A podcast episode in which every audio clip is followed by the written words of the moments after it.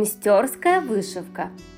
Один из широко известных художественных промыслов Владимирской земли – мастерская вышивка. Искусство вышивальщиц мстеры известно с 17 века. Оно было бережно сохранено и развито как направление современного декоративно-прикладного искусства. Мастерская вышивка славится тем, что изделия с ней, не имея лица и изнанки, красиво смотрятся с обеих сторон. Изящные мелкие узоры растительного орнамента, ажурные изображения человеческих фигур и архитектурных форм искусно создаются мстерскими мастерицами. Белая гладь – одна из самых нарядных вышивок белыми нитками по белому полю хлопчатобумажных тканей. Цветная гладь – так называемый Владимирский шов, который выполняется крупными стежками с преобладанием красного цвета. Вышивка гладью по преданию зародилась в Амстерском женском монастыре святителя Иоанна Милостивого в 17 веке. Считается, что этой сложнейшей техникой в совершенстве владеют только вышивальщицы-мстеры, продолжая художественные традиции прошлого. Начало современному промыслу положено в 1923